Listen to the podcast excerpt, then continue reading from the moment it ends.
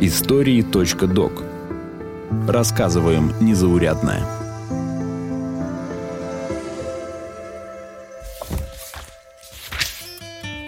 Как придумали главную кулинарную книгу СССР?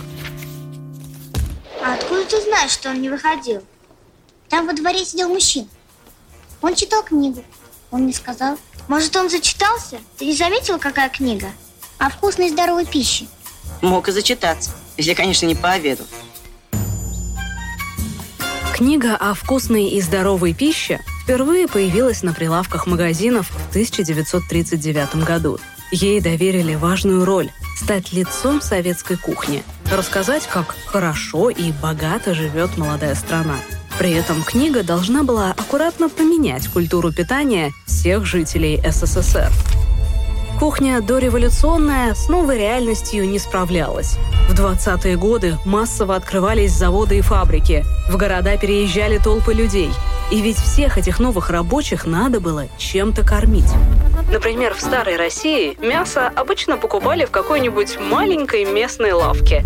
Там же производили колбасу и подобные изделия. Таких семейных лавок производств в крупном городе было несколько сотен.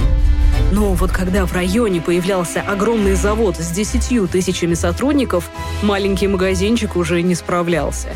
Так появилась стратегическая задача – перестроить пищевые привычки огромной страны, найти новый подход и тратить меньше времени на кухонную рутину. Продукты должны быть питательными, но при этом долго храниться и легко готовиться. Осетрину прислали второй свежести – Голубчик, что за вздор? Чего вздор? Вторая свежесть вздор. Свежесть бывает только одна. Первая. Она же последняя. А если осетрина второй свежести, значит, она тухлая. Извините. Извинить не могу. Задачу поручили Народному комиссару пищевой промышленности СССР Анастасу Микояну – в 1936 году он отправился в США перенимать опыт конкурентов. В Америке Микоян провел два месяца, внимательно изучив все. От любви местных жителей к фастфуду до технологий консервирования и заморозки – Благодаря этой командировке в СССР появились мороженое с огромным количеством сортов, сгущенка, массовое производство колбасы, сухие завтраки, консервированные соки и многое другое. А вот сообщить о новой концепции в питании должна была как раз книга о вкусной и здоровой пище, рассказывает историк кухни Павел Сюткин. Советская кухня – это еще такой идеологический продукт. Это вот не только про то, чтобы поесть и получить калории, это еще и про то, как партии и правительство заботятся о трудовом народе, как они подбирают самые лучшие продукты, производят их э, на небывалых советских заводах по совершенно не имеющим аналогов по своей полезности ГОСТам и прочим, прочим, прочим. Поэтому, конечно, вот сама книга, она была вот вот пронизана этой заботой. Первое издание книги было черно-белым, напечатанным чуть ли не на газетной бумаге. Зато там было много ярких цветных вставок плакатов с лозунгами в духе «Витаминами богатый, свежий вкусен сок томатный». Или вот на другой странице «Большая щука и поросенок нежно обнимают банку майонеза». Все это украшает надпись «Соус майонез. Прекрасная приправа ко всем холодным блюдам». Следующая страница славит бульонные кубики, благодаря которым можно сэкономить много сил, времени и средств. Потом идет плакат про крекеры, повидло, консервированные маслины и так далее. Новая пищевая промышленность уже работала и без перебоев доставляла все положенное в магазины. Но вот людям надо было привить доверие к появившимся продуктам. Таких продуктов можно перечислять на самом деле много. Это и докторская колбаса, это и крупы Артек, например, которые не делались до этого. Это и баночные соки, и зеленый горошек, и мороженое, которое тоже начало делаться вот именно промышленным производством. То есть именно в 30-е годы советское мороженое, оно стало выпускаться порционное такое, да, не так, как раньше женщина просто набирала вот этой ложкой, да, клала в вафельные стаканчики, давала вам в руки. Мороженое стало все сезонное, то есть его можно было есть и зимой, и летом. Вот. Ну и, естественно, более разнообразное. Первое издание книги начиналось с серьезной статьи про мрачных спутников капитализма – голод и недоедание. По мнению авторов, большинство жителей капиталистических стран постоянно находятся на грани выживания, думая лишь о том, как не умереть с голоду. И только в стране победившего социализма эта проблема успешно решается. Да так, что любой советский гражданин может позволить себе то, что раньше являлось лишь признаком аристократии – Шампанское по утрам пьют или аристократы, или дегенераты. Например, советское шампанское, которое э, до революции, да, это, в общем, такая принадлежность больше такой аристократической, купеческой жизни. А тут вот, э, да, действительно, партия и правительство сделало так, что каждый там простой рабочий, инженер, учитель мог на там, какой-то праздник приобрести бутылочку другую нового советского, самого лучшего в мире шампанского. Несмотря на важную идейную функцию, многочисленные цитаты Сталина и Микояна Книга о вкусной и полезной пище получилась очень качественной и по основному содержанию. В ее составлении приняли участие опытные кулинары, повара и врачи-диетологи. В результате издали не просто сборник рецептов с картинками, а серьезный труд с рекомендациями по количеству калорий, составу пищи и даже порядком приготовления обеда. Отдельные главы рассказывали про сервировку стола, планирование рациона, прилагались даже примерные меню на каждое время года.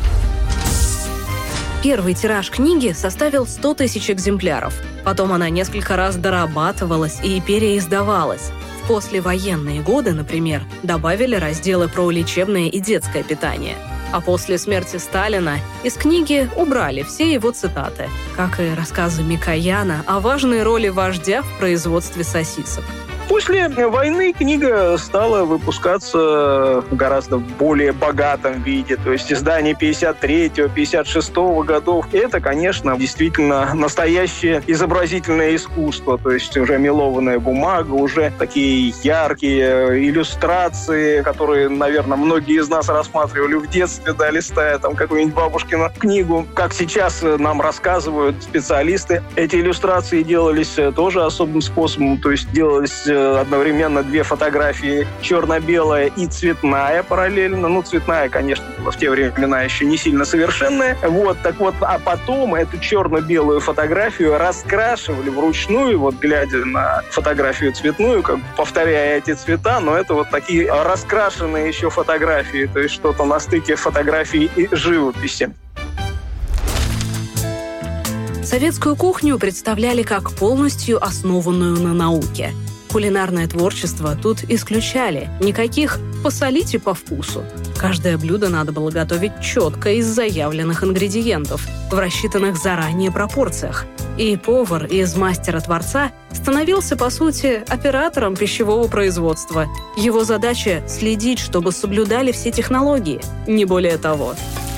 Менялся и список блюд – первом издании, рядом с новыми супами из пакета и бульонами из кубиков, располагались дореволюционные изыски. Рецепты из «Кухмистра» – кулинарной книги XIX века – переизданиях дореволюционные вставки почти убрали. Также то больше, то меньше становилось рецептов из рыбы. Все зависело от политики Министерства рыбного хозяйства. Во время дефицита 60-70-х годов рецепты упростили и добавили главу про домашнее консервирование. А там что такое? А, почки заячьи верченые, головы щучьи с чесноком, икра черная, красная, да, заморская икра. Баклажанная. Красота! С одной стороны, такая книга должна была быть в каждом доме. И по советским лозунгам «освободить женщину от кухонного рабства». Тем более, что там подробно рассказывали про пользу полуфабрикатов, экономию времени, рецепты быстрых и простых блюд – но вот купить себе такую волшебную книгу могла позволить далеко не каждая хозяйка. Стоимость книги в магазине составляла где-то одну десятую часть от хорошей зарплаты того времени. Ее буквально передавали по наследству, а получить такую книгу в качестве свадебного подарка считалось настоящей удачей. Еще один недочет этой кулинарной Библии заключался в том, что не всегда можно было достать продукты для предлагаемых рецептов, особенно в маленьких городках и поселках.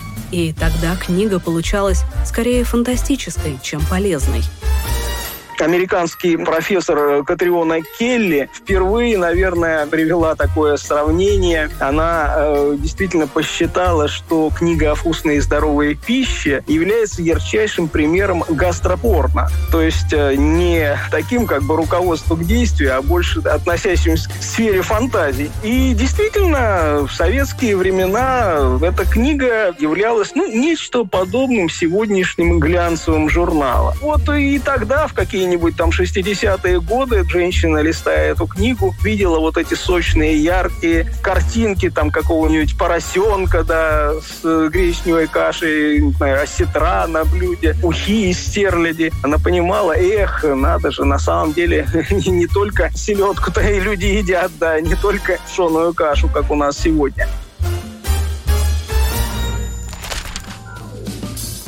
Книга о вкусной и здоровой пище стала классикой, выдержала 10 переизданий. По примерным подсчетам, ее общий тираж составил 8 миллионов экземпляров. Готовить по ней можно и сейчас. Правда, делая необходимую скидку на современный образ жизни и разницу в продуктах. Конечно, нужно понимать, что, ну, все-таки, наверное, при сегодняшнем образе жизни, вот э, большинство населения, оно как бы не стоит там у станка, да, не копает там траншею вручную, а все-таки ведет, э, ну, такой более сидячий образ жизни, поэтому такое количество калорий, там, я не знаю, там, три стакана сахара, втор, там, два стакана сметаны туда же, вот, ну, может быть, это будет избыточно для сегодняшнего человека.